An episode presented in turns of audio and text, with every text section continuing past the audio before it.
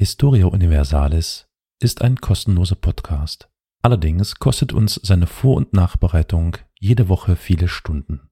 Wenn dir gefällt, was wir tun, dann freuen wir uns über eine Kaffeespende über co-fi.com slash Historia Universalis oder finanzielle Unterstützung in Form einer SEPA-Überweisung. Alle weiteren Informationen zu Spendenmöglichkeiten findest du in der Episodenbeschreibung.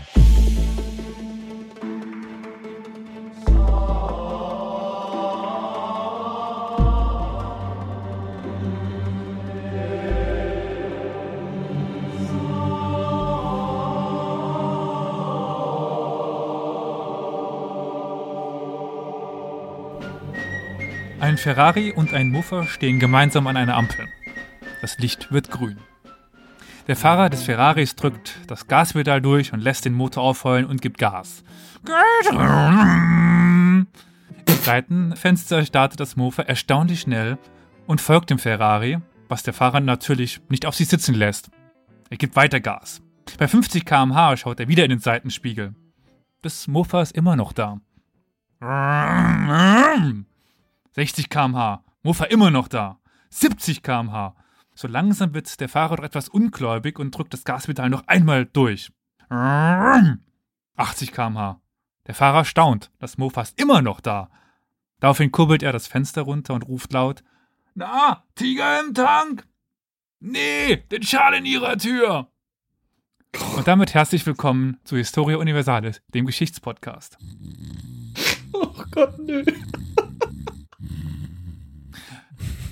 Ich bin Elias und ich sitze hier an einem imaginären Tisch mit dem nicht übertroffenen Carol, Guten Abend. dem meisterlichen Olli Moin. und dem wunderbaren Flo. Ich bin noch zu nüchtern für all dies. Hallo. Wie geht's euch denn? Tja. Bei dem Lacher jetzt gut. Ich schlafe tief und fest, vielen Dank. Aber bevor wir dann zum, zum eigentlichen Thema kommen, über was haben wir denn das letzte Mal gesprochen? Weiß das jemand? Du Ja, ich hast uns von deiner Reise nach Usbekistan ein wenig erzählt, beziehungsweise wie der Islam da in die Region kam. Genau, also die letzte normale Folge war über den, die Wege des Islams, da war Flo tatsächlich noch dabei und dazwischen Wollte ich auch gerade anmerken. Ja, dazwischen gab es die Sonderfolge nur auf YouTube zur Verfügung, in Form von Bild tatsächlich und von, von Video aus meinem Urlaub dann die Eindrücke. Aber ihr fragt euch doch bestimmt, was denn diese seltsame Anmoderation von mir sollte, oder? Ich Was hatte, sollte diese seltsame Anmoderation? ich hatte Nun. die Vermutung, dass wir versuchen, unsere Zielgruppe ein wenig zu erweitern und eher so in den Grundschulbereich gehen. Komischerweise hatte ich irgendwie auf einmal den Gedanken an die RAF, weil Auto und neben dran Mofa das gleichzeitig losfährt, aber ich glaube, ich bin da einfach spazierisch unterwegs, ich weiß auch nicht. Oh, das ist noch richtig alte Bundesrepublik. Ja, Also- kennt man das nicht mehr, den Klassiker mit der Uzi an der, an der Ampel. Oh ja, doch. Aber naja. Was das Thema angeht, das werdet ihr, denke ich, relativ schnell merken. Aber ich möchte erstmal nicht zu weit vorgreifen. Anstelle dessen würde ich gerne einen Regisseur zitieren, einen sehr erfolgreichen, der Filme wie The Front Page, Rasputin, der Dämon Russlands oder Napoleon von Broadway erschaffen hat. Die Filme sagen euch jetzt vielleicht nichts, also mir zumindest nichts, aber er soll wohl bekannt gewesen sein. Und ähm, ganz vielleicht kennen ja Leute Charles MacArthur, der ursprünglich aus dem Theater kam. Carol, vielleicht sagt er dir was? Charles MacArthur. ich bedauere, nein. Das ist auch gar nicht so wichtig, aber er hat ähm, sich unterhalten mit jemandem und zwar unterhalten mit Charlie Chaplin. Oh. Und äh, ja, da gibt es einen überlieferten Dialog zwischen den beiden, den ich jetzt gerne vorlesen würde. Wo liegt das Problem? fragte Chaplin. Ein Beispiel, sagt MacArthur. Nehmen wir mal an, ich lasse eine dicke Frau, die die fünfte Avenue hinabgeht, auf eine Bananenschale ausrutschen. Ein Lacher krieg ich, krieg das nicht. Schließlich hat man das schon tausendfach gesehen. Also wie verkaufe ich das Ding, damit ich doch einen Lacher kriege? Zeige ich zuerst die Bananenschale und dann, wie sich die dicke Frau nähert und zeige, oder zeige ich zuerst die dicke Frau, dann die Bananenschale und dann, wie die Dicke ausrutscht? Weder noch, erwiderte Chaplin, ohne eine Sekunde zu zögern. Zuerst zeigen sie, wie die dicke Frau, wie sich die dicke Frau nähert, dann zeigen sie die dicke Frau und die Bananenschale zusammen, dann tritt die Dicke über die Bananenschale hinweg und verschwindet in einem offenen Gully. Zuerst einmal ist es, denke ich, offensichtlich, was für ein Talent Charlie Chaplin für seine Zeit war. Also Ja, im ja, ja. Comedy-Bereich. Der Mann hatte ein Naturtalent, witzige Dinge entstehen zuzulassen. Aber über ihn möchte ich hier eigentlich gar nicht sprechen. Ich möchte eher über das Problem von MacArthur sprechen, dessen Witze ziemliche Rohrkrepierer waren. Wie meine am Anfang zumindest in Teilen auch. Hey, Sowohl MacArthur als auch ich habe ein Problem. Ein Problem, das man auch hat, wenn man heute die Ausgabe der Zeitung Die Weltbühne aus dem Jahr 1930 liest. Dort findet sich nämlich Folgendes. Aus dem Streit zweier Berliner Chauffeure. Mensch, halt die Fräse. Ich hau dir, äh, und, oder ich hau dir eine unter den Jürtel, dass du Weltmeister wirst. Das Ganze findet sich in der Rubrik Witze. Aber ich nehme mal an, ihr fragt euch jetzt, wo denn da der Witz versteckt ist. An deinem schlechten Berliner Dialekt? Äh, daran auch. Das ist aber gemein. Ich hau dir unter den. Gürtel, was, was, was sagt er? Dass du Weltmeister der ist vom Boxen Weltmeister her, wird. weißt du. Da hat ah, einer unter den Gürtel gehauen. Boxen, und, war? ja klar, Mann. Was denkst Ah. du? Ja. Gut, verstehe. Genau. Er hat die Regeln nicht beachtet. ich hat er verstehe. gemacht. Hm. Ja, da, da ist tatsächlich noch mehr Hintergrund. Und zwar war es so, dass 1930 Max Schmeling Ach ja, klar. Boxweltmeister geworden ist. Aber ohne den eigentlichen Kampf zu gewinnen. Und zwar war sein Kontrahent disqualifiziert worden, da er Max Schmeling so hart in eine, sagen wir mal, sehr unangenehme Gegend getroffen hatte. Max Schmeling musste aus dem Rang, aus dem Ring getragen werden und der Gegner konnte diesen zu Fuß verlassen und hatte trotzdem verloren. Für die Menschen des Jahres 1930 war dieser Witz also ein absoluter Brüller. Also nehme ich jetzt mal an. Und Jo. für uns heute eigentlich mehr als unverständlich. Was? Wieso? Ich habe ihn doch verstanden. Ja, aber wenn ich ohne die Informationen, die ich euch gegeben habe. Und bei meinem Witz zu Beginn verhält sich das in Teilen zumindest ähnlich. Den Werbeslogan von Esso, Tiger im Tank, ist heute wahrscheinlich größtenteils in Vergessenheit geraten. Wie auch der Klassiker der, Klassiker der Bananenschale hat der Witz seine, Hoch, seine Hochzeit längst hinter sich. Also sprichwörtlich einen langen Bart.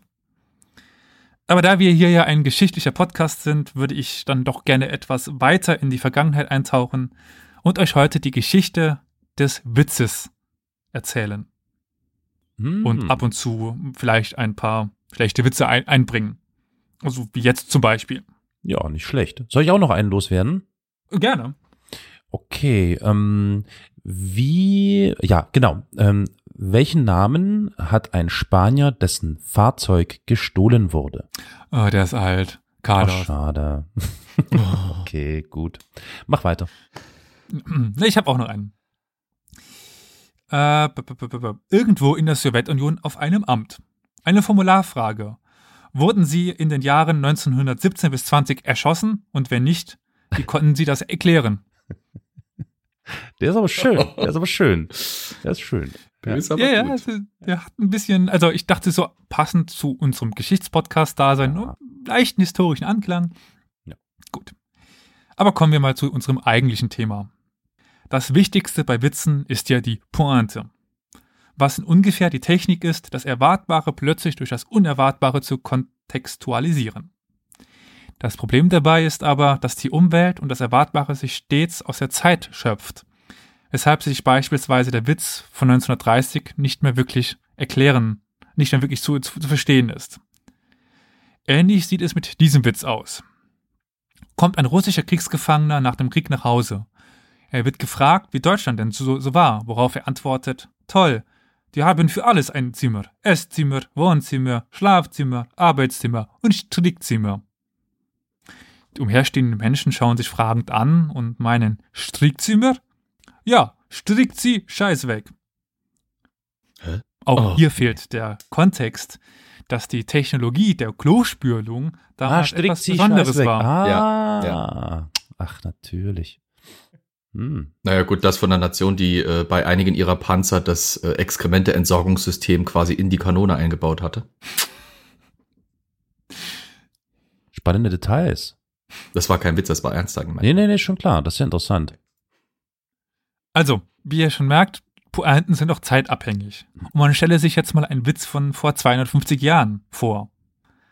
Und ähm, denkt ihr, ihr würdet den noch verstehen?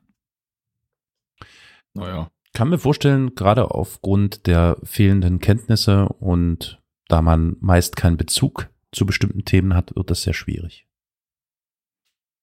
Ich würde sagen, wir können es ja mal probieren. Ja, Es war einst bei dem Herrn von Voltaire Gesellschaft, und man fing nach Tusche an, Histörchen von Räubern und Dieben zu erzählen. Als jede Dame dergleichen erzählt hatte, kam die Reihe auch an den Herrn von Voltaire. Er fing an, Miss Dam, es war einmal ein Generalpächter, und das Übrige habe ich wahrlich vergessen. Wie ihr merkt, ein absoluter Brüller. Denn auch in diesem Fall lebt der Witz von den damaligen Anspielungen, die wir heute einfach nicht mehr kennen. Voltaire ist ja eins, einer der populärsten Vertreter der Aufklärung und auf ihn wurde eine ganze Reihe von Anekdoten und Witzen zugeschrieben. schien dement zu Insbesondere- sein. Hm? Schien dement zu sein. Weil er den Witz vergessen hat. Naja. Nee? Insbesondere, Aber man kann aus den Verbund- Witzen noch was rausholen. insbesondere im Verbund mit Frauengeschichten. Ah, Der damalige Hörer verband auch ohne Probleme die Histörchen mit den Räubern und Dieben zu dem Generalpächter und fand es anscheinend witzig. Wobei nicht ganz klar ist, wer Pate stand für diesen Generalpächter. Persönlichkeiten hätte es genug gegeben. Möglicherweise Robert Clive, dem führenden Kopf der East India Company, der als reicher Mann nach England zurückkehrt und dann anklag, angeklagt wurde und schließlich Selbstmord beging. Der aus Indien zurückgekehrte Seemann war übrigens ein sehr beliebtes Mo- Motiv zu dieser Zeit. Leider kann man jetzt nicht mehr sagen, ob Robert Clive wirklich gemeint worden ist. Aber gut. In diesem gerade eben zitierten Witz erkennt man auch eine schon eine noch heute beliebte Technik. Es ist die Andeutung bzw. die Anspielung. Der Witz kommt daher, dass man zwar etwas Unverwerfliches sagt, aber das für den Eingeweihten eine Anspielung ist, für etwas, was er versteht, worüber er Ja. sich ja, dann eine, eine Verbindung herstellen kann und so, das, äh, so wird's dann äh, witzig. klar. Und da uns meist das Wissen der damaligen Menschen nur bruchstückhaft bekannt ist, werden viele dieser Witze eben leider nicht witzig sein, die ich jetzt in Zukunft anbringen werde im Laufe der heutigen Folge. Deswegen wird's vielleicht nicht äh, die allerwitzigste Folge, aber den einen oder anderen Witz äh, kann man dann doch mal hier noch anbringen, der auch vielleicht etwas neuer Natur ist. Trifft ein Masochist einen Sadisten, sagt der Masochist, quäl mich! Nein! Also, hier, schlechte Witze, das kann ich. Bestreitet keiner. Aber es gibt trotzdem etwas, was Witze seit Jahrhunderten verbindet, nämlich die Motive. Oft sind die Witze einfach altbekannte Motive, die mit neuen Inhalten versehen wurden, also angepasst auf die neue Zeit. Ein, einer der großen Klassiker der Witze wären Franzosenwitze, also ein Stereotyp aufgebauter Karlauer, bei denen der Leidtragende austauschbar ist. Was steht denn bei eBay bei einem französischen Gewehr? Kaum benutzt, nur einmal fallen gelassen. Ge- Korrekt. Ah nee, das war italienisches, das war doch aber auch italienisches Gewehr. Ja, daran merkst du aber schon. Es ist egal, Ja, wen du ja, da genau. einsetzt. Also kaum benutzt, einmal, gibt- ge einmal getragen, fallen gelassen. Es gibt aber den spezifischen Franzosenwitz mit den Alleen. Ähm, das, warum ist Frankreich voller Alleen? Das ist, damit deutschen Soldaten im Schatten marschieren können. Das ist so ein Klassiker, den man sich so immer erzählt hat. Äh, was lernt ein französischer Soldat direkt äh, zu Beginn seiner Ausbildung? In zehn Sprachen zu kapitulieren. Ah. Ja, gut. Solche Sachen könntest du weiter ausbauen, das mit den Panzern, französische Panzer, warum haben die einen Rückspiegel? Ja, damit sie auch mit Warum hat, also sehen wie, oder wie viele sowas. Gänge hat ein, ein französischer Panzer? Ein, Ja, ein, ein Vorwärtsgang, Vorwärtsgang für die. Paraden und äh, sieben Rück Rückwärtsgänge, genau. Also ihr merkt schon, Oh Gott. Ich habe euch gesagt, stellt euch was bereit. Und das kann man jetzt austauschen relativ. Als ob das die Franzosen sind, ob das die Italiener sind, die Russen, die Deutschen. Der Witz funktioniert trotzdem einigermaßen. Mhm. Das Motiv bleibt bestehen. Der Witz geht aber für uns vielleicht größtenteils verloren, da wir jetzt hauptsächlich das Stereotyp des dauerverlierenden Franzosen kennen. Und ich habe da noch ein bisschen Beispiele angebracht, und zwar aus drei Jahrhunderten. Dazu muss ich jetzt mal das hier kurz beiseite legen und hier Beispiel 1 öffnen, hier aus diesem schönen Buch, die jetzt etwas länger werden vielleicht. Es ist ein Motiv. Das ist das Motiv des Mönchen. Man verzeihe mir meine Aussprache, der Witz ist von 1555. Das ist also äh, schwierig zu lesen. Gut. Von einem laut schreienden Mönch oder Mönch auf dem Kanzelen und einem alten Weib. Zu Poppenried wohnet ein Munsch, der dieselbig Pfarr sollt versehen. Er hat ein überaus grobe Stimm, wenn er auf der Kanzelen stund Wer ihn vormals nicht gehöret hat, der meinet, er wär von Sinnen kummen gewesen. Eines Tages hatte er aber ein sämlich jämmerlich Geschrei, das was ein gute alte Wittfrau in der Kirchen. Die schlug beid Händ Haar zusammen und weinet gar bitterlichen. Des nahm der Munsch gar eben wahr, als nun die Predigt ausging, der Munsch zu der Frau sprach was sie zu sämtlicher Andacht beweget hätt.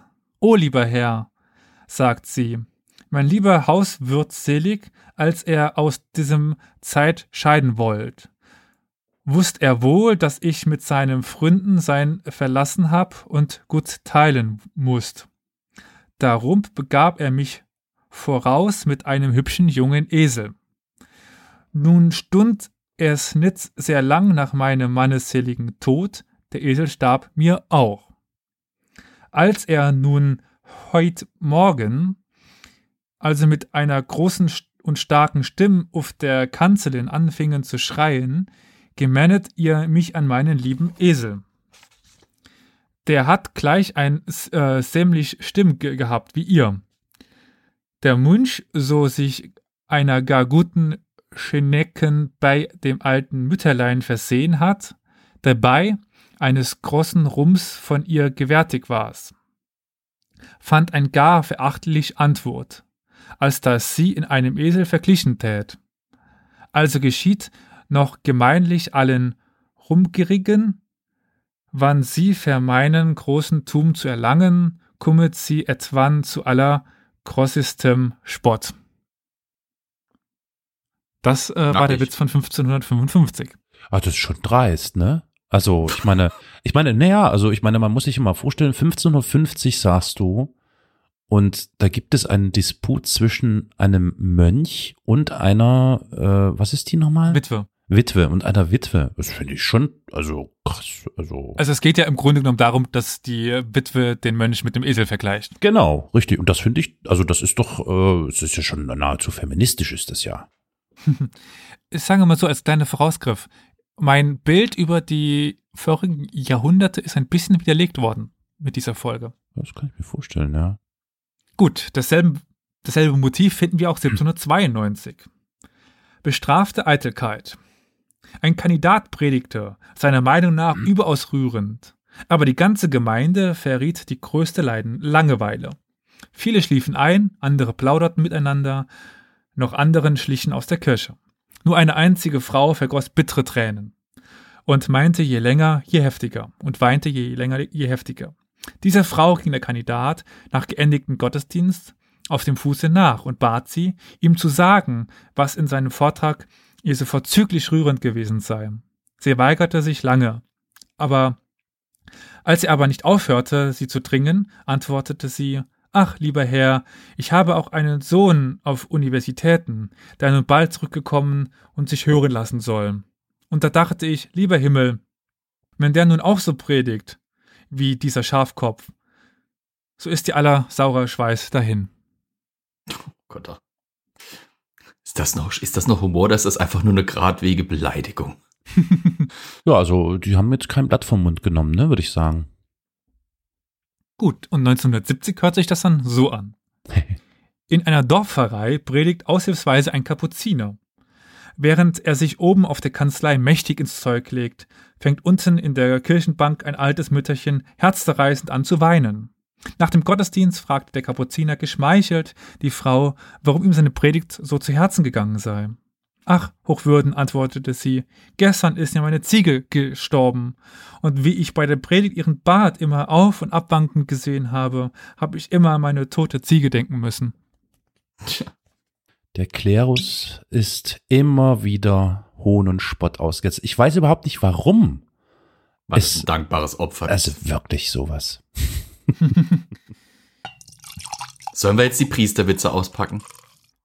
Während da jemand sich Messwein eingießt. Ja. Also man erkennt hier das Motiv der langweiligen Predigt, weshalb uns auch bei den beiden Älteren zumindest heutzutage noch ein wahrscheinlich eher müdes Lächeln abgewonnen wird. Also wir haben den Witz schon noch irgendwie verstehen können. Mhm, mhm, mhm. Jetzt wäre es natürlich interessant zu hören, wie der Klerus im Jahr, was ist ich, 2019 oder 2020 abschneidet. Ich denke mal, Ähnlich. Priesterwitze mit Kindern. eben, wollte ich gerade sagen, da, da kommt auf jeden Garantiert. Fall Pädophilie mit ins Spiel. Ja, definitiv. Und, und du hast gehört, ich musste noch nicht mal mehr sagen als Kinder und Priester und schon musste Elias schmunzeln. Ja, Was war das nochmal irgendwie? Äh, war, warum haben Korknamen immer einen, einen Mittelscheitel? Weil der Priester hinter Pub- ihnen ja. steht und über den Kopf schreit, sag nichts zu Hause, Ja. sag, sag nichts zu, zu Hause. Irgendwie so ging der. ja, ja, ja. So, und da hätten die, da hätten die im, im 16. Jahrhundert wahrscheinlich erstmal ganz verdutzt geguckt und hätten überhaupt nicht verstanden, was wir wollen. Genau. Ja, interessant. An dieser Stelle sei noch darauf hingewiesen, dass ich mich jetzt hier vor allen Dingen auf die Zeit ab der frühen Neuzeit, also ab dem 16. Jahrhundert begrenze. Es gibt so ein paar Ausflüge noch, aber im, Gru im Grunde halt 16. bis heute, also 16. Mhm. Jahrhundert bis heute. Das Problem im Mittelalter ist, dass es zwar Witze gab, aber die Buchkultur ja etwas zurückging und dementsprechend die Bücher, auf die ich mich jetzt stütze, die nicht behandelt haben. Aber ich habe das heute meinem Professor erzählt und der meinte, was? Gibt doch genug Witze aus dem Mittelalter. Also vielleicht wird da noch etwas Ja. nach, nachgeliefert. Mir schwebt da direkt sagen, haben die Mönche englisches keine Witze Beispiel. gemacht? Doch, auf jeden Fall. Es, es gibt in England, was ist Exeter Book oder Essex Book oder sowas, das war voller frivoler Rätsel. Ich meine, das sind jetzt keine Witze, aber ähm, die, der frivole Humor war schon da und Bücher sind ja nur in Klöstern eigentlich zur damaligen Zeit geschrieben worden. Das heißt, das muss ja ein Mönch irgendwie, ge- oder eine Nonne, zum Beispiel, gewusst, gekannt und für niederschreibenswert gehalten haben. Und wie gesagt, Mhm. wenn da ein ganzes Buch, wo dann irgendwie die Rätselfrage bezieht sich auf einen Schlüssel und es geht dann irgendwie prallhängig am Schenkel meines Besitzers oder sowas und immer wenn er irgendwie ein Schloss öffnen will, dann hebt er seinen prachtvoll Körper. Ich krieg das jetzt nicht mehr so spontan zusammen, aber Hm. da ist schon viel Hm. los im Mittelalter auch. Das Problem ist auch häufig, dass wir nicht unbedingt immer erkennen, wenn es ein Witz ist, weil uns eben das Alltagswissen verwehrt bleibt. Also wir Ja. erkennen nicht immer die Pointe. Aber ja. Der älteste Witz der, der Menschheit übrigens ist auf einer Keilschrifttafel aus Babylon zu finden und lautet in etwa übersetzt Treffen sich zwei, der eine kommt nicht. treffen sich zwei Jäger, beide tot. Ja, genau. ja. Also, Oh Mann. Was seit undenkbaren Zeiten nicht vorgekommen ist. Eine junge Frau, die auf dem äh, Schoß ihres Ehemanns nicht furzt.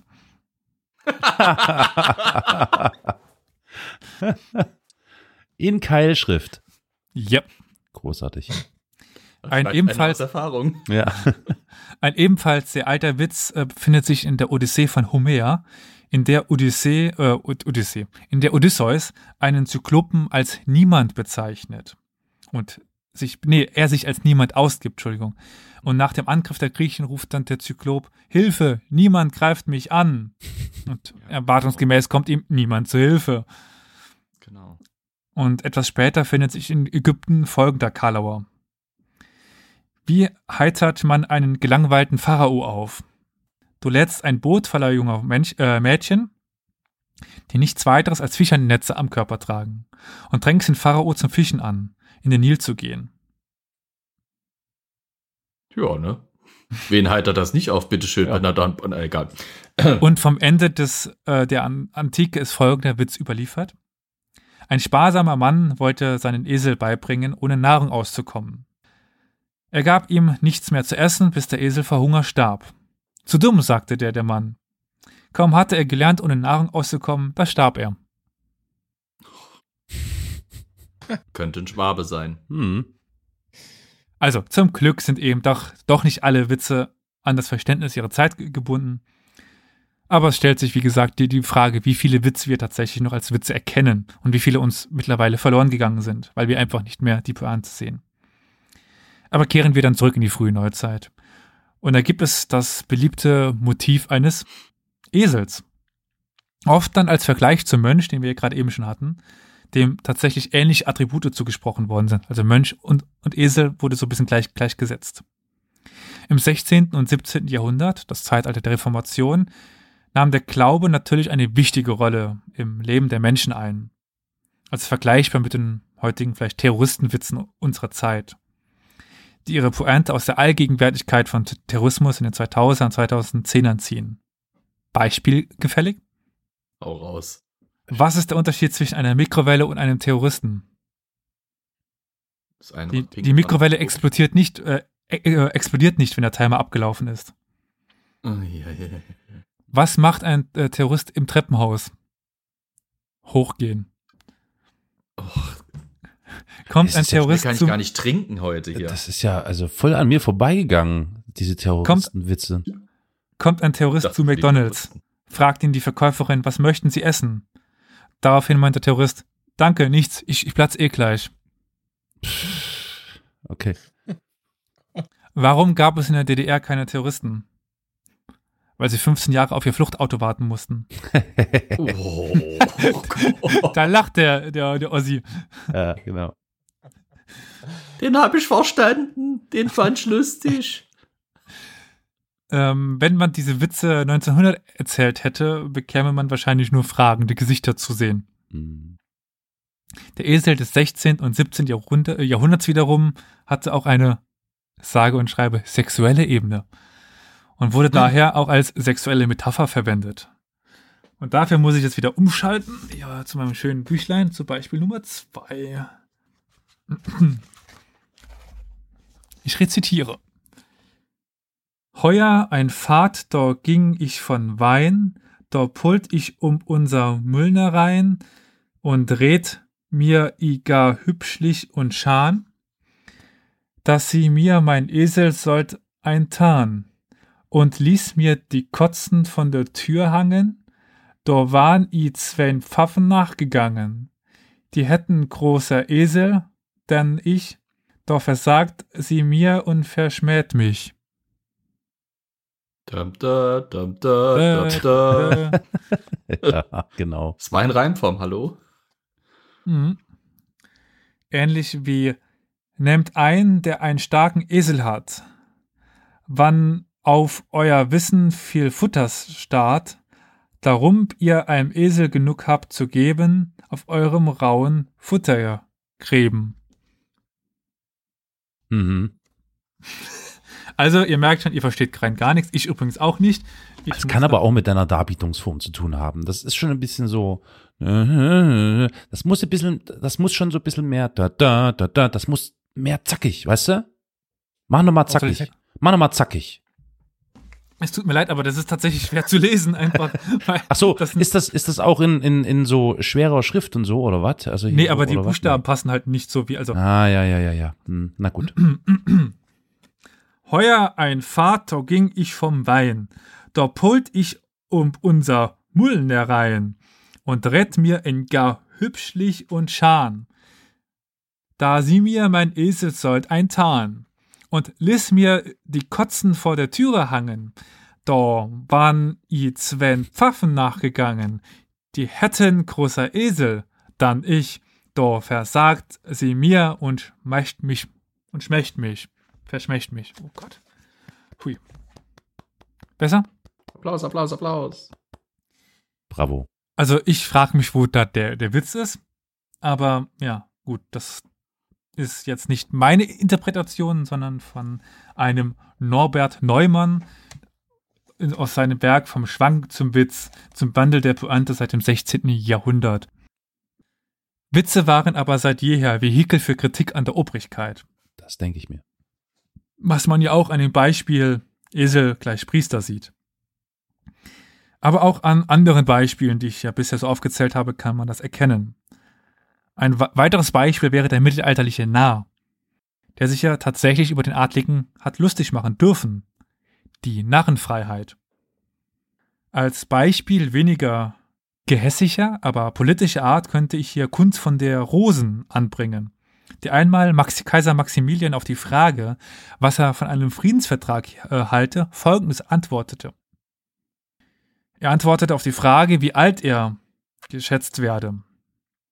Nach ähm, einigen Versuchen sagt er, dass er schon über 200 Jahre alt sei, da er schon mindestens zwei Friedensangebote in Kraft treten gesehen habe, die beide über jeweils 100 Jahre abgeschlossen wurden.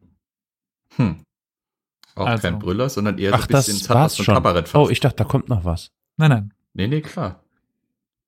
Wie gesagt, er fragt, was er von einem Friedensvertrag hält und er wäre, wenn Mhm. er, er wäre 200 Jahre, wenn er jeden Friedensvertrag, der auf 100 Jahre abgeschlossen ist, äh, miterlebt hätte.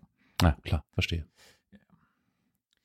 Ein kurzlebiges Motiv für Witze waren auch die Häschenwitze, die tatsächlich erst in den 1970ern Witzen entstanden und danach relativ schnell wieder abflachten. Ich hab einen, ich hab einen, ich hab einen. Also, ja, warte, warte, warte. Oh. äh, also ich kenne die Häschenwitze noch, aber tatsächlich aus etwas älteren Witz, Witzebüchern. Und ähm, kennst du den mit der Apotheke, Karol? Nee, ich habe nur heute zufällig, äh, wirklich ohne, also ich wusste ja noch nicht, was heute kommt thematisch. Ich, ich habe heute am Küchentisch der WG, unserem, äh, naja, so fast kleinsten WG-Mitbewohner, einen Hasenwitz erzählt, einen Häschenwitz erzählt. Dann Mach mache ich mal. den ersten und, und Ja, du den zweiten. Also, ein Hase kommt in die Apotheke und fragt, hatte Mörchen? Der Apotheker antwortet mit Nein. Am nächsten Tag kommt der Hase wieder und fragt, hatte Mörchen? Ach, die, Die ja. Apothekerin auch. antwortet wieder mit Nein. Und am dritten Tag hängt äh, der Apotheker ein Schild an die Tür, heute keine Mörchen. Der Hase beschwert sich bei der Apothekerin, hatte doch Mörchen gehabt.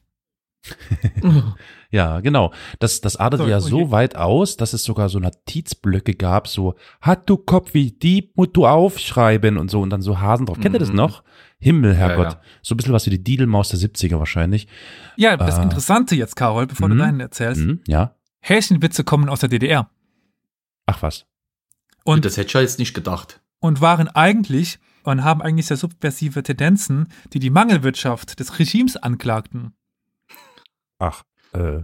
Und Hasen machen Tunnel, so wie die Ach so, DDR-Bürger. ja, hm, ja. Also- ja, kann man, ja, hm, ja, Es klar. ist tatsächlich daraus entstanden, dass sie sich, witzig machen wollten über die über den nicht vorhandenen Dinge, die es halt in der DDR gab. Hm, hm, hm, hm. Okay, okay, okay. Aber was, was war denn, denn deiner Carol?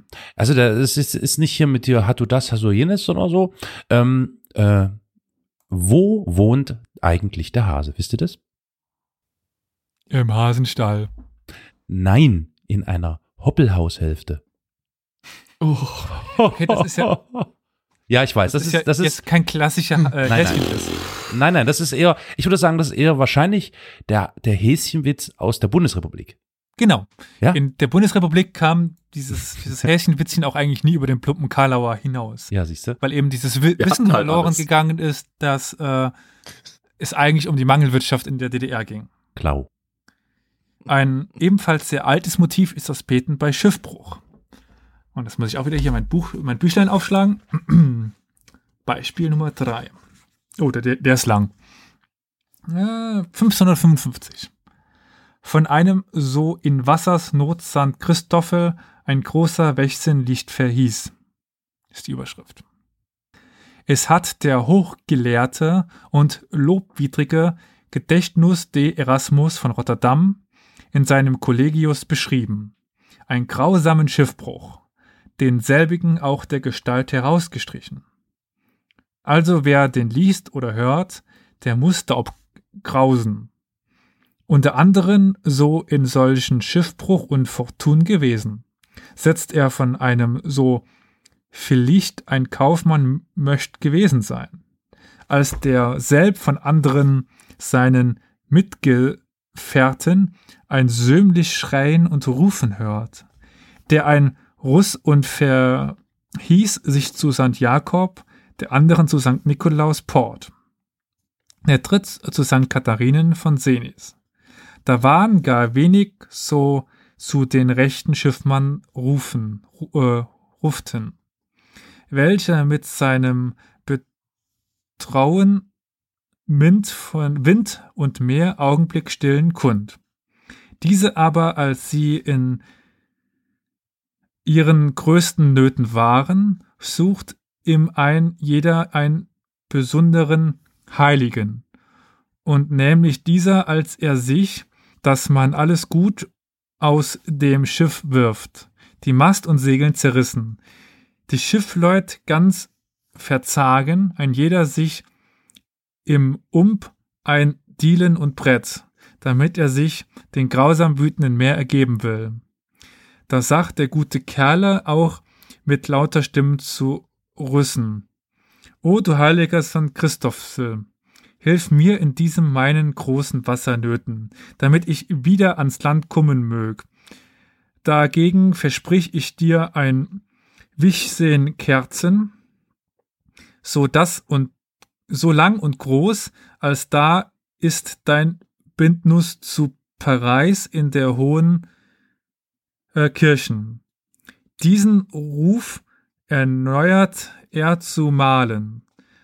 Zuletzt sagt einer seiner Gesellen, O mein lieber Campani, du versprichst sehr großes Ding. Dann wahrlich, dein ganzes Freundschaft und Geschlecht zusammentäten, hab und gut daran strecken. Sie möchten das Waschen nicht bekommen. Diese aber so zuvor sein laut geschrien, sagt zu seinem Gesellen heimlich in ein Ohr, Lieber mein Gesell, Hulf mir nur St. Christoffel ans Land, ich wollt mich wohl mit ihm vertragen. Er soll ein Schandel oder unschlichtlich dafür nemmen. Ach, der groben Einfalt. Er meint, St. Christoffeln hätt Gewalt, im Ausnöten zu helfen.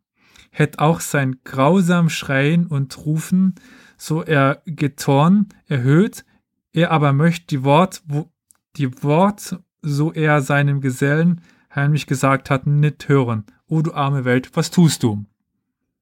Ist noch jemand da? Hallo? Ja. Ähm, ich bin irgendwann ausgestiegen. Ja, das äh, geht nicht dir so, mir ging es ähnlich, besonders weil ich mich halt auf diese alte Schreibweise konzentrieren muss. Also der Witz ist ein bisschen auf der Strecke verloren gegangen. Könnte Bei einem, so sagen. bei einem großen, es geht übrigens weiter von 1767. Bei einem großen Ungewitter auf dem Meere, wobei jedermann Gott und seine Heiligen anrief, befand sich auch ein Mann auf dem Schiffe, der zu St. Nikolaus schrie. O heiliger Herr St. Nikolaus, hilf uns, ich will dir eine Wachskerze opfern, so groß wie mein Bein ist. Als das Meer noch nicht aufhörte zu wüten, sprach er, Hilf uns, St. Niklas, ich will dir eine Kerze geben, so schwer als ich bin. Er half aber nicht. Da schrie er noch, Hilf uns, St. Niklas, ich will dir eine Kerze geben, so groß wie ein Mastbaum. Die übrigen Leute auf dem Schiff sprachen hierauf zu ihm, als der Sturm vorbei war, Du bist wohl ein Narr, wo willst du so viel Wachs herkommen, hernehmen? Und gesetzt, dass du es auch bekämest, so könntest du es auch nicht bezahlen. Jener erwiderte, Ihr seid Narren, ich bin, bin ich nur einst an Land, der Mausbaum soll klein genug werden. Ah. Aber es ist erstaunlich, dass der Witz, was hast du gesagt, das erste 1500 Paar gequetscht, der zweite 17 Paar gequetscht, dass der über 200 Jahre mit nur geringfügigen Änderungen quasi versucht hat, weiter zu, oder weitergetragen wurde. Mhm. Ja. Durch das, sagen wir mal, bessere Verstehen des Ganzen, äh, aufgrund der Sprache, verstehen wir ihn jetzt, aber im Grunde genommen ist es dasselbe Motiv. Ja. Oh. Ja gut, ich meine, durch das Wiedererzählen von alten karlaurischen Witzen, ich meine, das hat nicht damals äh, für, umsonst quasi Fips Asmussen groß gemacht bei uns äh, in Deutschland hier.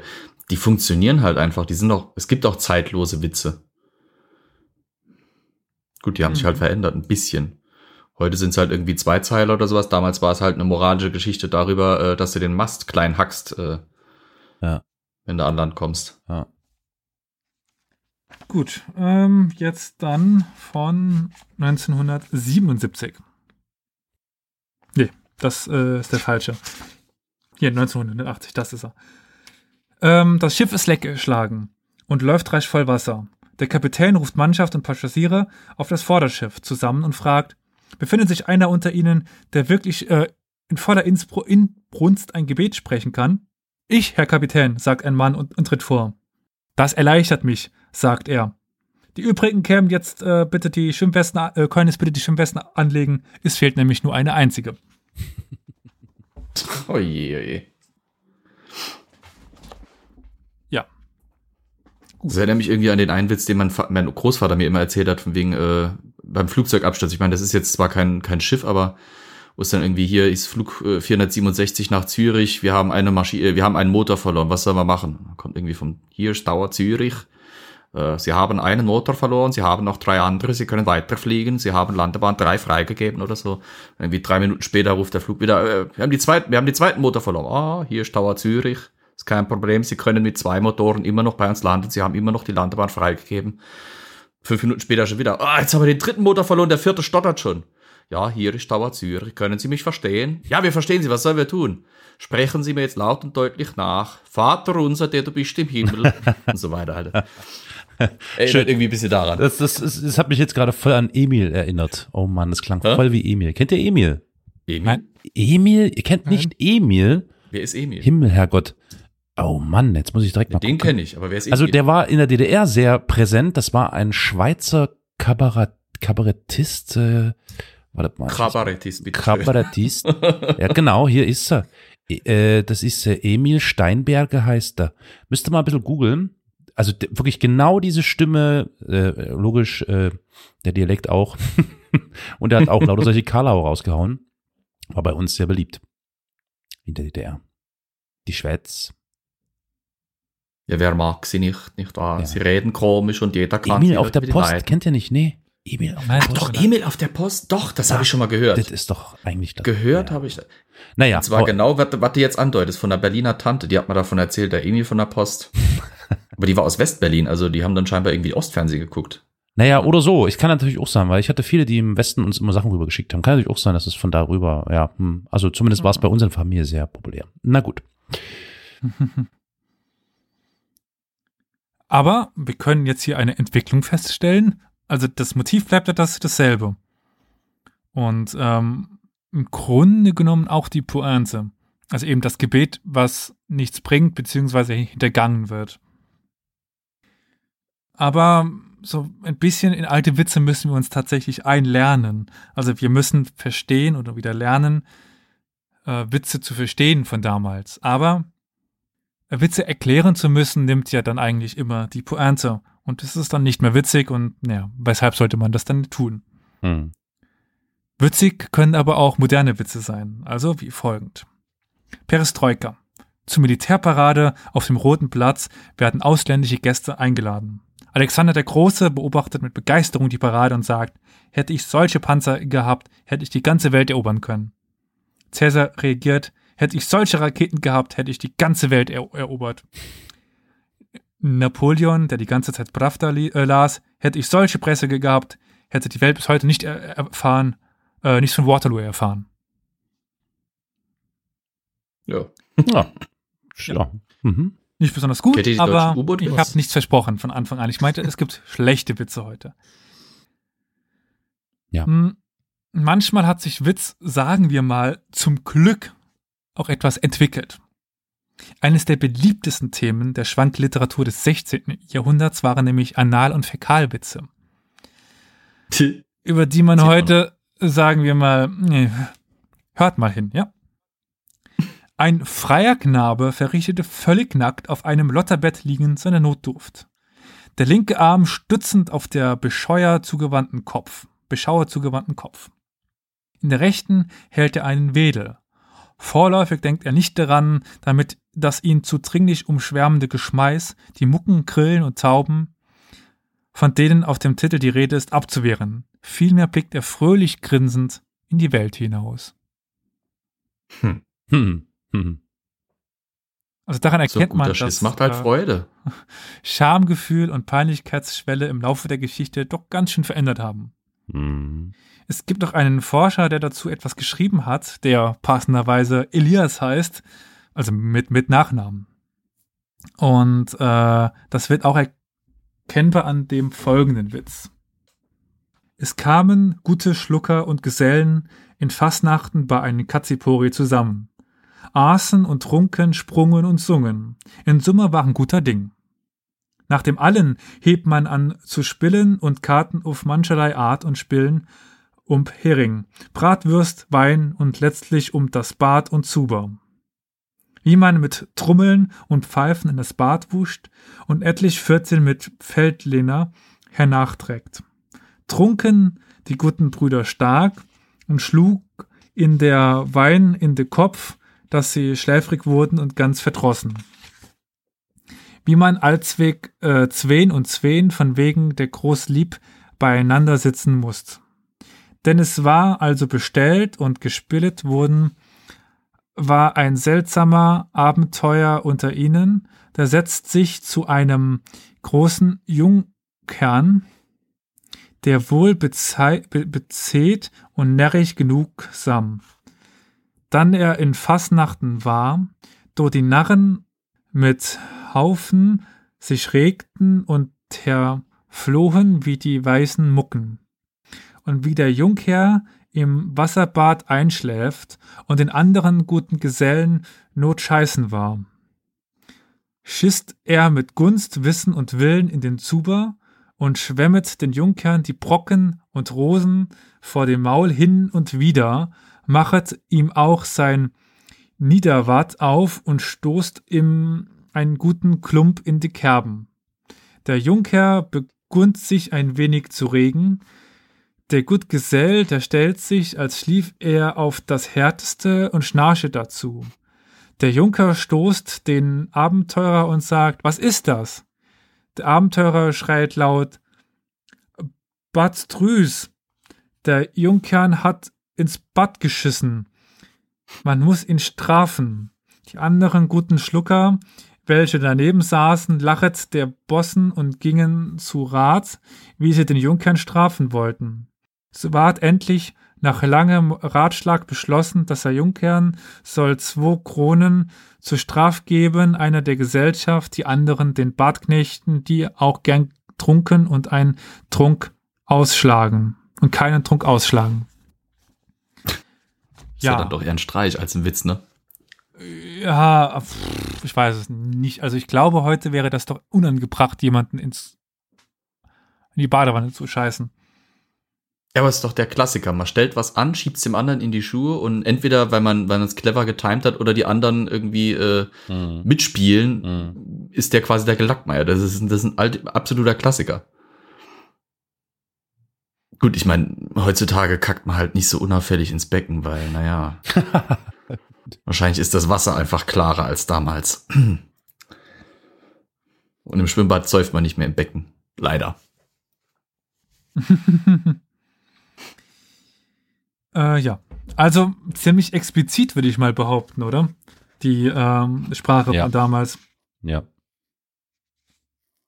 Gut, aber ich habe dann noch einen weiteren von, also jetzt aus dem 18. oder zwei weitere aus dem 18. Jahrhundert. Der Nachtstuhlprobierer. Ein der Mann, der Nachtstuhlprobierer. Oh Gott. Ein Mann wollte in einer großen Stadt zu einem gehen, der sehr weit wohnet. Unterwegs kam ihm die Notdurft dermaßen an, dass er sich kaum halten konnte. Da er keinen bequemen Ort sogleich fand und eben vor einer Tapezier vorbeiging, so trat er zu ihm herein und fragte, ob er überzogene Nachtstühle fertig habe.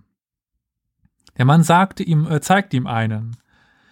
Da er aber gefragt wurde, ob er keinen reicheren habe, antwortete er, dass er welchen mit Sammet von allerlei Farben habe.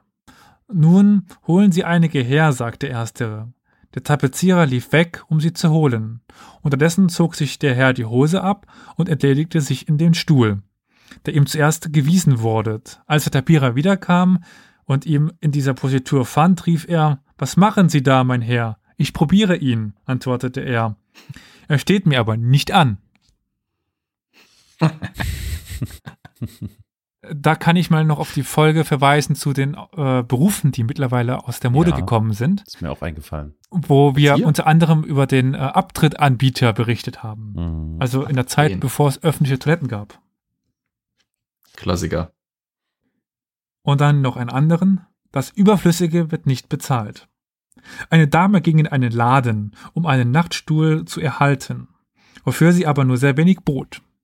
Der Stuhlhändler bat sie, sie solle doch einmal ansehen, wie fest äh, das Schloss und wie gut der Schlüssel dazu wäre.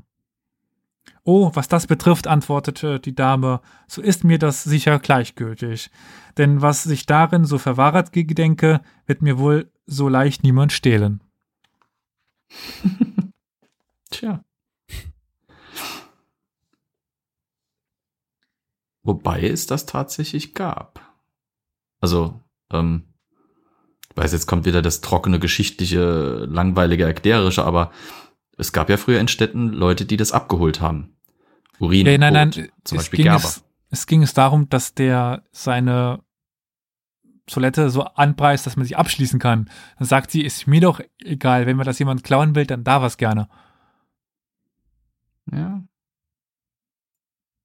Und das Ganze transponiert in unsere Zeit ist dann äh, die Jackass-Version mit dem Dixie-Klo. ja, stimmt. Mhm. Aber sagen wir mal so, die Sprache ist schon ein bisschen weniger plakativ.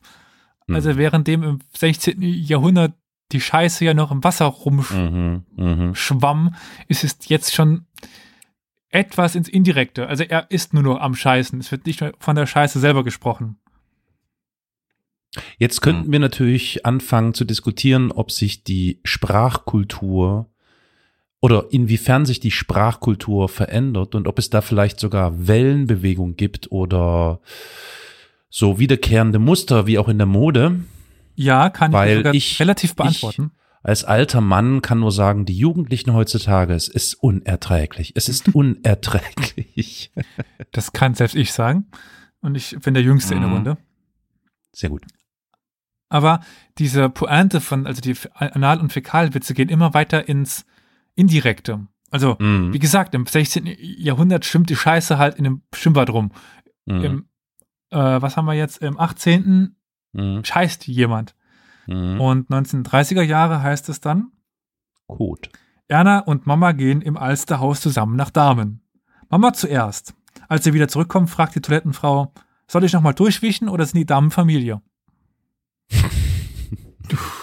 Ja, es ist, mhm, ja, mhm, mhm.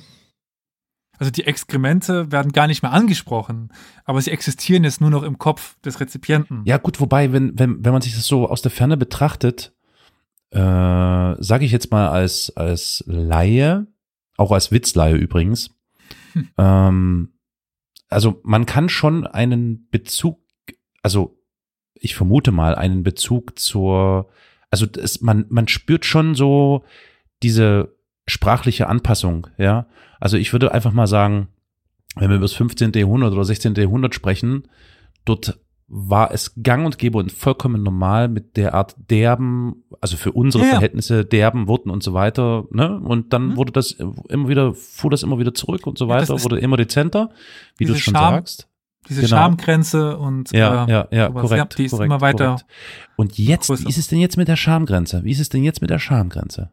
Wie ist es jetzt überhaupt mit der Sprachentwicklung, Ja. würde ich eher fragen. Ja, ich meine, ja, ja, klar. damals war, Ja. damals gab es noch keinen Konsens, aber auch keinen Diskurs darüber, was darfst du sagen, was nicht. Mhm.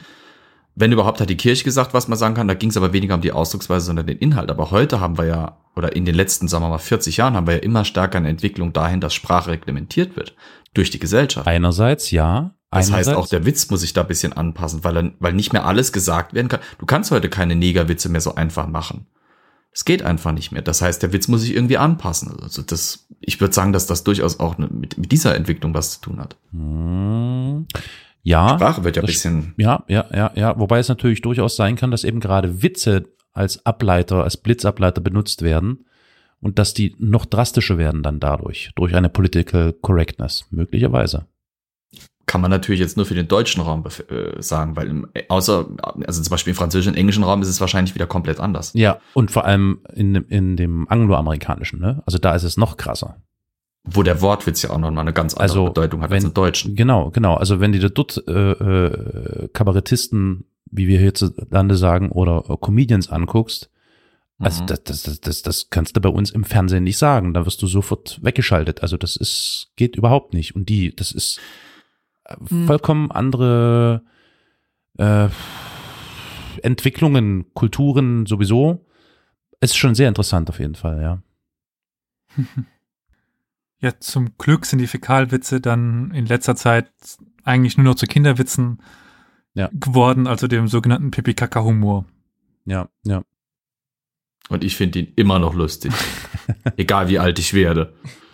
Eine ähnliche Entwicklung haben, zumindest in der Wortwahl, sexuelle Witze genommen, wobei diese sich immer noch sehr großer Beliebtheit erfreuen. Und auch hier werde ich dann jetzt mal einige Beispiele anbringen. Oh, da habe ich auch noch einen. Oh ja, jetzt wird's spannend. Ja, schieß, Oh Gott. schieß los. Oh Gott, nee, nee, mach du erst mal. Ich komme dann zu. Wir wissen, dass du einen hast. Gratulation. 1558. Ein gewiss Rezept von einem Doktor, einem Jungfrau Mädlein geschrieben. Die sind immer so ewig lang von früher. Also zum Glück sind die Witze kürzer ge geworden. Es war ein Jungfrau Mädelein, gleich wie ein hölzern Klingesein, Klingesin. Rostige Hellenpaten, Bösgut etc. und dergleichen. Denn wenn ein Ding hölzern, so kann nit Eisen sein. Ist es rostig, so kann es nit hell sein. Ist es bös, so kann es nit gut sein. Also auch, wenn ein Frau ist, so kann sie kein Mädchen, Mädelein sein. Und ist auf Deutsch ein Bursche, Burschsäckel, Gott, Burschsäckel. Burschsäckel, ist äh, ein Burschsäckel. Kennt ihr das Wort noch? Ich nicht. Burschsäckel? Nö. Aber logisch klingt's. Mhm. dergleichen ein, eine kam zu einem Doktor und klagt ihm ihre Not, wo es ihr lege oder was Krankheit sie hätt, und zeiget so viel mit trunken Worten, dass sie gern Läus im Pelz gehabt hätt. Was? Der Doktor merkt ex, ex Deskriptione das Großanliegen und Sichtum der guten Nudelfresserin und sagt, ja, mein Mensch, ich vermerk aus eurem Anzeigen so viel, so man euch nicht zu Hilfen kommet, dass ihr wahrlich einen großen Mangel leiden müsst. Darum will ich euch ein Erz, äh, Arznei in die Apotheken verordnen. Dieselbige gebraucht wohl und tut ein Schläflein drauf. Die Arznei aber, welche der Doktor schreibt, war diese an einen Apothekergesellen mit Fleiß verbütschiert und versiegelt. Mein lieber David, diese Mensche hat eine große Krankheit und Mangel. Darum nimm Arschwurzel, Stehwurzel einer Spannlang früh um drei oder vier, wann der Hahn krähet, und lege sie ihr auf das Schaffhäuterlin. Ein Spann von dem Nabel und zwei gut Finger von der Kackhäuserlein. Und reib sie ihr wohl hinein. So wird sie besser mit ihr werden. So wird es besser mit ihr werden. Wie, wie der Gutgesell das Rezept liest, spricht er zu der guten Tochter, wo wohnet ihr? Ich muss euch selbst selber bringen. Zeigt sie es ihm an, dor und dor. Der Apotheker mit dem Rezept früh, äh, früh auf, dann sie kunne nicht lange warten. Fresse viel gutes süßes Ding, item Gewürz, das zum Scherz dienet, und kommt zu dem armen, kranken Menschen und gibt ihr die Arznei ein, nachdem es die Krankheit forderet. Davon sie Gottlobet genesen, gesund und gesund worden ist, und lebt noch heut bei Tag und geht als Steg und Weg und Stab und Leitung. Darum ost einer zu helfen wäre, wenn ihr manch gut Gesell wüs wüsset. Also, habe ich das jetzt richtig verstanden? Der hat ja das Fake-Rezept aufgeschrieben und der Arznei, äh, der, der, der Apothekergeselle hat sich einfach durchgenudelt. Im Prinzip. Ist das das Äquivalent des Spruches, die alte gehört man nochmal ordentlich durchgeknattert, oder wie? Eieieiei. Die Stille verheißt Political Correctness. Ja, hopp, es ist. Das Problem ist, man versteht es halt einfach so schlecht wegen dem Deutsch. Das ist. Ja. Aber Macht's schwierig, ja. ich mache mal weiter. Es ist ein Sprichwort bei den Schwaben. Wann es an St. Johannstagen des Täufers schön, hell und heiter ist, so sollen die Haselnuss wohl geraten. Welches als denn nächst verschwindet ja, also be äh, beschehen war's. Und der gemein Mann schrie, wie da wurden viel Haselnuss wachsen, antwortet einer und sagt, darum werden die Fotzen teuer werden. Da man ihn äh, fragt und vers und ursach, sagte er, es würden viel Mitlein schwanger werden. Denn er wüsst wohl, dass viel junge Gesellen mit viel jungen guten Töchterlein werden miteinander in den Wald gehen und dauert darin zusammenkommen und derselb die Lieb und Fotzens Spiel pflegen. Aber zu mir Political Correctness sagen. 1558. Ja, deswegen habe ich geschwiegen. ja, ja. hm. Gut, äh, ja, äh, dann jetzt was von 1898, 99. Karl führet einen Bullen nach der Stadt. Rike, die denselben Weg hat, begleitet ihn. Gegen Abend kommen sie durch den Wald. Rike, do Karl, Karl. No wat denn, Rike? Rike, Karl, ich hab so Angst. Karl, i warum denn dat, Mäken?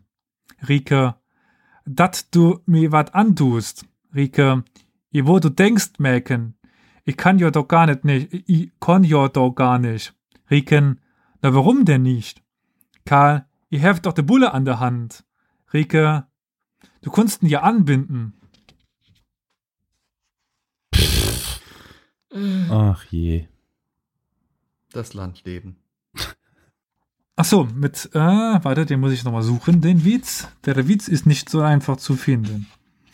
Ähm, ah ja. Ein junges Frauenzimmer war krank. Sie war von einer ihrer Vettern besucht, der sie unter anderem fragte, Bümgen, wie gefällt Ihnen der Herr? Wollten äh, Sie ihn wohl heiraten? Sie seufzte und sprach, was tun wir nicht alles für die Gesundheit? Was? Genau, das, Ja. den versteht ihr jetzt weniger, Ja. Aber weil uns wieder etwas Wissen fehlt. Und zwar war es so, dass Masturbation als Krankheit angesehen worden ist. Und als schädlich. Ja, deswegen wurde auch Kellogg's erfunden. Ah. ah. Und die Ehe halt als einzige Möglichkeit, Sexualität auszuleben, gesehen wurde. Dementsprechend halt heiratet sie für ihn die Gesundheit willen, weil sie halt, ja, ihr versteht schon. Ah, verstehe, verstehe. Mhm. Ich hätte da jetzt einen Spruchs, den ich Masturbationswitz. vorhin gesagt hatte. Ja, los, Carol. Okay, pass auf. Der Arzt gibt dem alten Mann so einen Spendenbecher in die Hand und sagt, passen Sie auf, kommen Sie einfach morgen nochmal mit einer Samenspende und dann schauen wir mal, ne? Und der geht los. Kommt nächsten Tag wieder, knallt den leeren Becher bei dem Arzt auf den Tisch und sagt, das war einfach unmöglich. Ich hab's mit der linken Hand versucht. Mit der rechten Hand. Es hat nicht funktioniert. Meine Frau hat mir geholfen. Mit der rechten Hand, auch mit der linken Hand. Ging nicht. Wir sind sogar nochmal zur Nachbarin gegangen. Die hat auch nochmal mit der rechten Hand versucht und mit der linken Hand. Es hat nicht funktioniert. Der Scheißdeckel ging nicht auf. Oh Gott.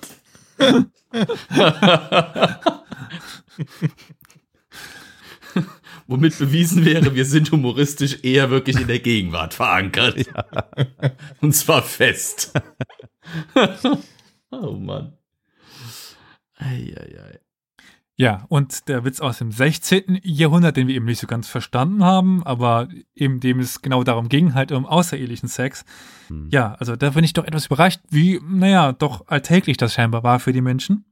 Und wie offen sie das auch gesagt haben. Da ist es einfach, man ist noch ein bisschen in diesem Stereotyp, dass eben die Menschen damals viel Brüder waren, was sie gar nicht waren, weil, also insbesondere nicht in ihrer Wortwahl, wie mir so scheint. Ja, ja. Ja, aber auch in ihren Taten, aber das ist doch, das, die, die Beweisstücke sind doch rund um uns herum. Ich meine, geh mal in Ruhrpott und guck dir mal da irgendwie die Festivitäten zum 1. Mai an. Ja. Was da für alte, heute belächelte und mit aller Liebe bewahrte Gebräuche noch existieren. Äh, Da ging's auch ganz schön rund. Hm. Mhm. Die ganzen Fruchtbarkeitsriten da irgendwie zur Mainacht oder überhaupt in allen möglichen Ländern das Maifeuer mit dem, wo dann irgendwie der, der Jüngling muss übers Feuer hüpfen und äh, wenn er über ein wirklich hohes Feuer hüpft, für die, die Frau, für die er das macht, äh, die geht dann mit ihm irgendwie in den Wald und naja, dann weiß man, was da passiert. Also das, das ist ja nix nichts, was man nicht schon seit Jahrhunderten wissen könnte. Nee, nee, ist, äh, Aber es, ist, es gehört halt zu unserem, zu unserem bequemen Bild, weil wir wollen halt irgendwie doch ein bisschen auch weiterentwickelt sein und ein bisschen überlegener sein der, der Vergangenheit gegenüber und mit unserer progressiven Sexualität müssen wir ja dann auch fortschrittlicher sein, als dies vor 800 Jahren war. Ne? Mhm. Muss ja so sein, geht ja Mhm. gar nicht anders. Mhm. ein weiteres Motiv ist das Spiel mit Pointen, bezieh- beziehungsweise dem Pointenwissen. Also ich denke, jeder von uns kennt einen Witz, der nach dem Motto aufgebaut ist, ein Politiker, ein Terrorist und ein. So irgendwie. Mhm. Oder äh, Barack Obama, Merkel und steigen in ein Flugzeug. Ja. Oh, da habe ich den U-Boot-Witz, den ich hätte. Also wenn ich darf. Die Folge wird eh lang. Mach. Ach so, okay. Ja, äh, Angela Merkel, Barack Obama und Wladimir Putin. Gut, ich weiß, Obama ist ein Witz von vor ein paar Jahrzehnten, von vor ein paar Jahren, aber was soll's. Stehen in Hamburg am Hafen, ist eine große Konferenz. Sie haben gerade ein bisschen Pause, gucken da übers Hafenbecken und fangen an, über U-Boote zu sprechen.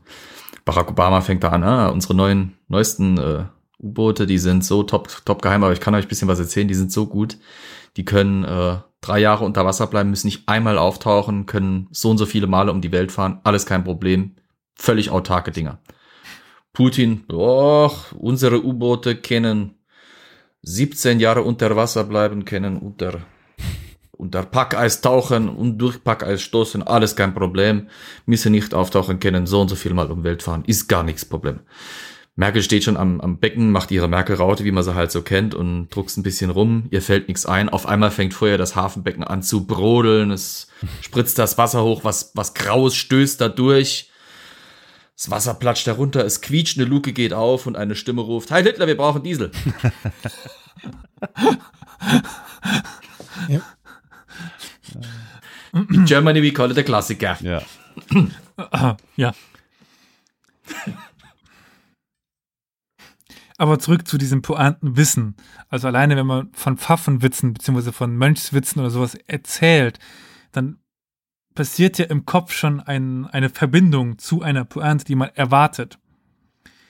Und so wird die Erwartung geweckt, dass es witzig werden wird. Wir haben ja auch die ganze Zeit eben nur darauf gewartet, dass eben bei der dritten Person irgendwas passiert, was witzig ist. Und ja, es kommt da ganz explizit auf das Wissen der Menschen an, dass gleich ein, ein, ein Witz kommt, beziehungsweise sie überhaupt den Witz verstehen können. Also der Satz, den oder der Witz, den äh, Flo jetzt er- erzählt hat, der würde ja immer, also könnte man immer erzählen. Aber er, er wird erst witzig nach dem Zweiten Weltkrieg irgendwann. Und auch erst, sagen wir mal, wenn, das ist 15 Jahre nach dem Zweiten Weltkrieg. Mhm. Und ja, Nach dann, der ähm, Erfindung des U-Boots. ja. naja, wenn, also es muss ja mehr als 15 Jahre sein, um eben noch länger unter Wasser zu, zu sein. Aber egal. Ich habe hier ein eigenes Beispiel. Erich zu Erika. Wollen wir den Abkürzungsweg durch den Wald nehmen? Nein, mein, mein Lieber, heute hab ich's eilig. Also das ist ja explizit Wissen um die Pointe, was Abkürzungen durch den Wald an, angeht. Ja. Also dass der eben länger dauert, weil man sich im Wald immer ver verläuft und weil Abkürzungen eh immer, immer länger dauern als der normale Weg. ja. Und äh, wenn man diese Pointe nicht kennt, dann ist der Witz nicht witzig, aber man kennt sie eben. Und das ist ein ganz äh, feines Spiel mit so- solchem Wissen. Mhm. Und eben ein, ich auch einen Bösen. ja, los. Oh, hau raus. Ein Mann und eine junge Frau gehen durch den Wald. Sagt die junge Frau, "Oh, das ist hier so gruselig. Ne? Sagt er, was soll ich denn sagen? Ich muss nachher allein zurück.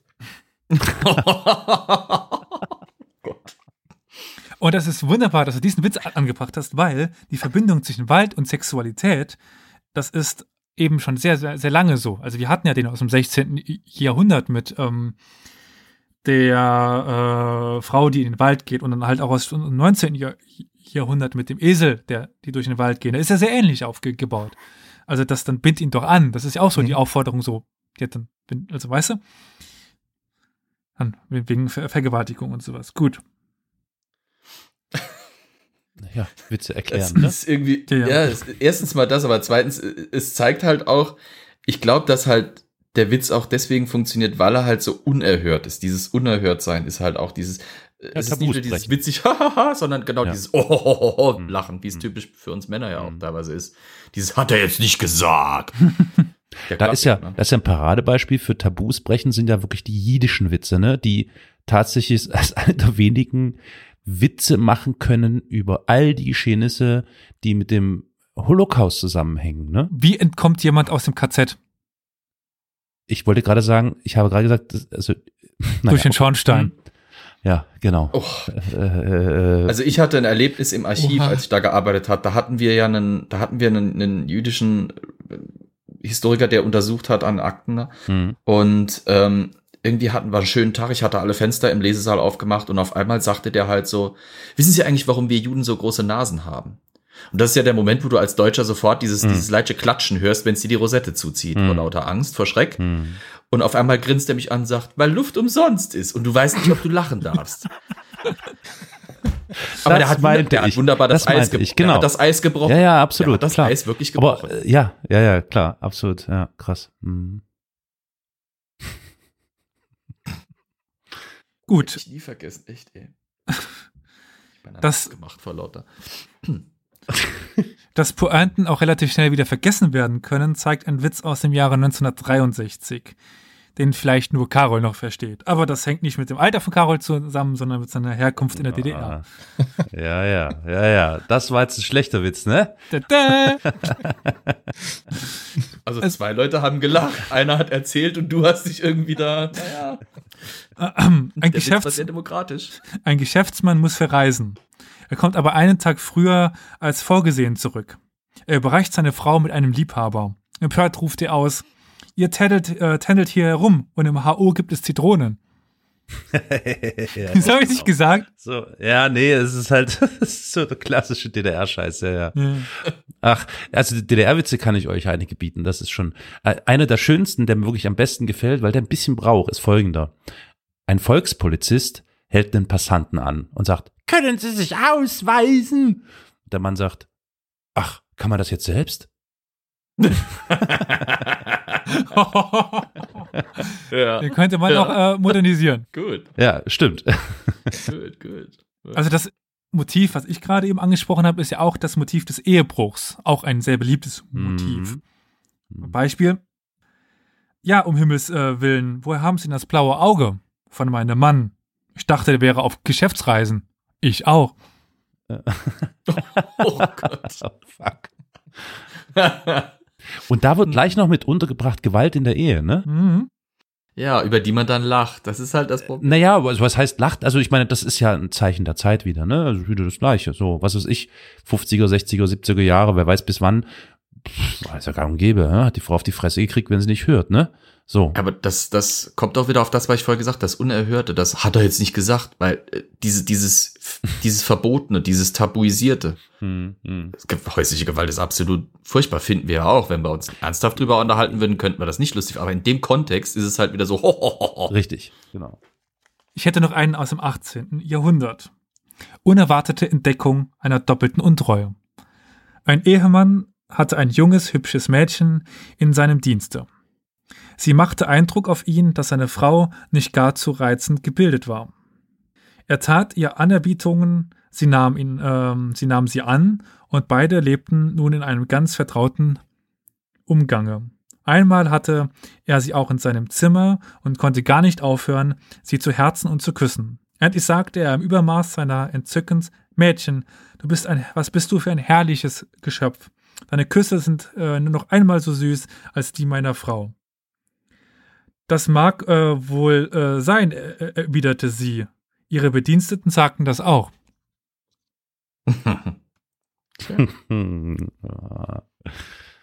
ja. Ja, gut. Dann, ähm, damit will ich es aber auch erstmal gut sein lassen mit den Witzen und der Geschichte der, der Witze.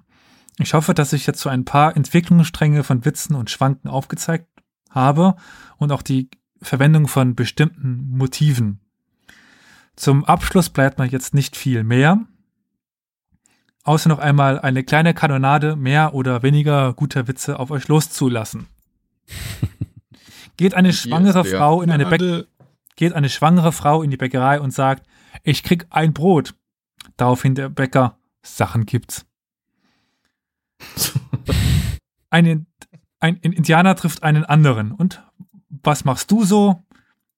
Ich schaue auf die Rauchzeichen dort drüben. Oh, ach, ach so, was sagen die denn? Keine Ahnung, es läuft immer noch Werbung. Gehen zwei Eskimos nach Hause, fragt der eine den anderen, wo ist eigentlich dein, dein Iglo? Erschreckt der andere, oh nein, ich habe das Bügeleisen angelassen. Zwei Elefanten sehen zum ersten Mal einen nackten Mann. Sagt der eine Elefanten zum anderen, wie kriegen die eigentlich das Essen in den Mund? Fragt die Ehefrau Lass ihren tun, das Gatten, Drippe entfernen. was magst du mehr? Meinen wunderschönen Körper oder meine überragende Intelligenz?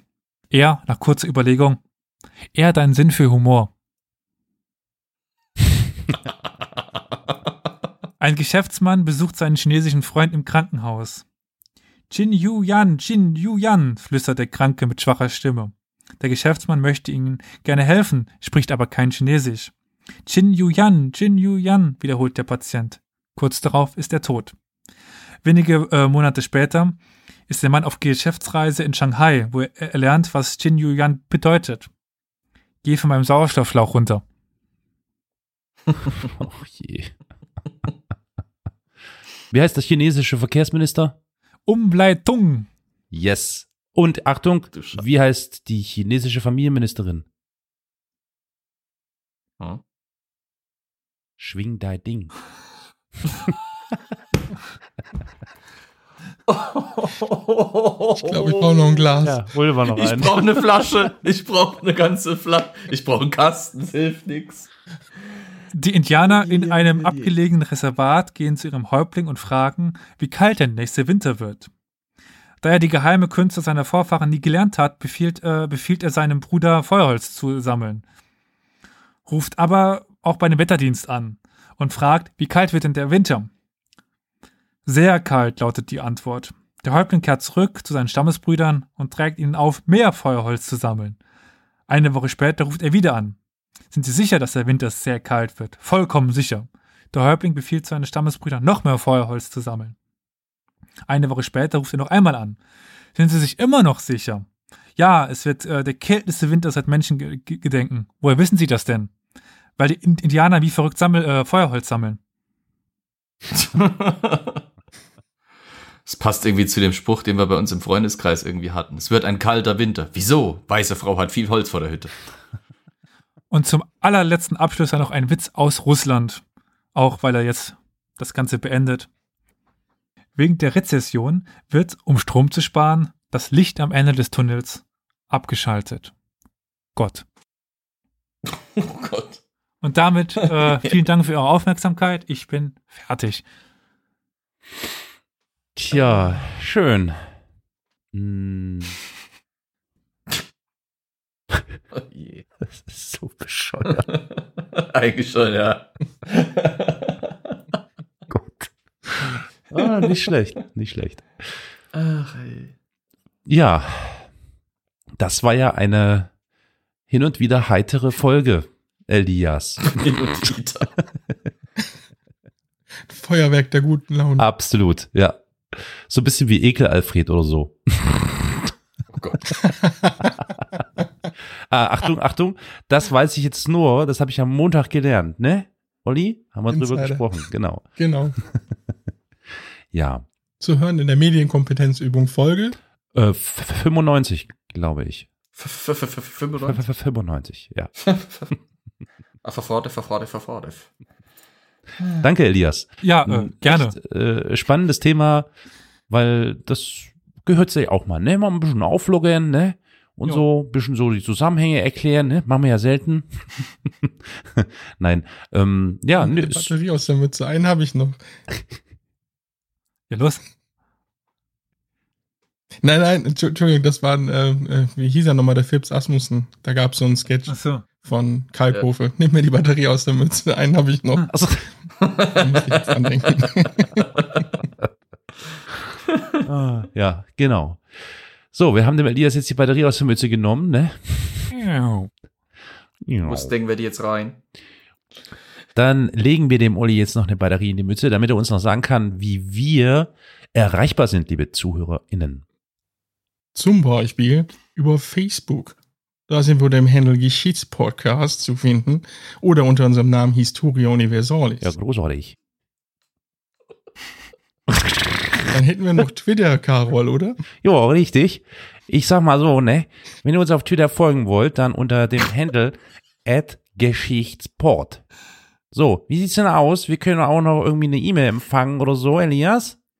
Ah, weißt, das ist doch ganz einfach. Da, da gehst du auf dein scheiß äh, Mailprogramm und dann tippst du da ein äh, Podcast at historia-universalis.fm. Da kannst du da oben in die, in die Zeilen eintippen und da kannst du einfach abschicken. Ja, großartig. So. Ja, was gibt's denn? Aber mehr südlich, würde ich sagen, ne? Ja, das macht ja nichts, ne? Wir, wir Fischköpfe, ne? Wir können das, wir können das anders machen. Ich würde sagen, bevor wir jetzt hier auf den Kutter abhauen, ne? Mit deiner Mutter. Ich mich nicht muten. sollten wir aber darauf hinweisen, dass wir auch einen YouTube-Kanal haben. Ein YouTube-Kanal. Äh, der ist erreichbar unter folgender URL. Äh, ja, das ist, äh, das ist äh, hier www.youtube.com slash historia universalis. Punkt. Nee, doch nicht. Punkt. Ähm, Ohne Punkt. und oh, Nix Punkt. Ohne Mach den Punkt. weg. Mach den weg. So, Weiter mal einen Punkt. genau. Das ist gemein. Ich kann mich nicht muten. Ich sehe den Bildschirm nicht, weil ich gerade Tränen lache. Das ist gemein. Jo, und ansonsten, ne, wenn ihr mögt, könnt ihr auch das Telefon in die Hand nehmen, ne, da ruft ihr dann an, das ist ja jetzt hier Dresdner Vorwahl, 0351 und dann 841 68620. Da könnt ihr uns auf den Anrufbeantworter sprechen, den hören wir dann ab und dann gucken wir mal, was wir draus machen, nicht? ah, Gut. klar. Sehr gut. Dann sage ich jetzt mal, vielen Dank, Elias. Olli, danke. Flo, ich danke dir vielmals fürs dabei sein. Jo. Und ich sag mal so, Schiff Ahoi, ne? An der Nordseeküste und so weiter. Bis demnächst. Bis zum nächsten Mal. Ciao, ciao.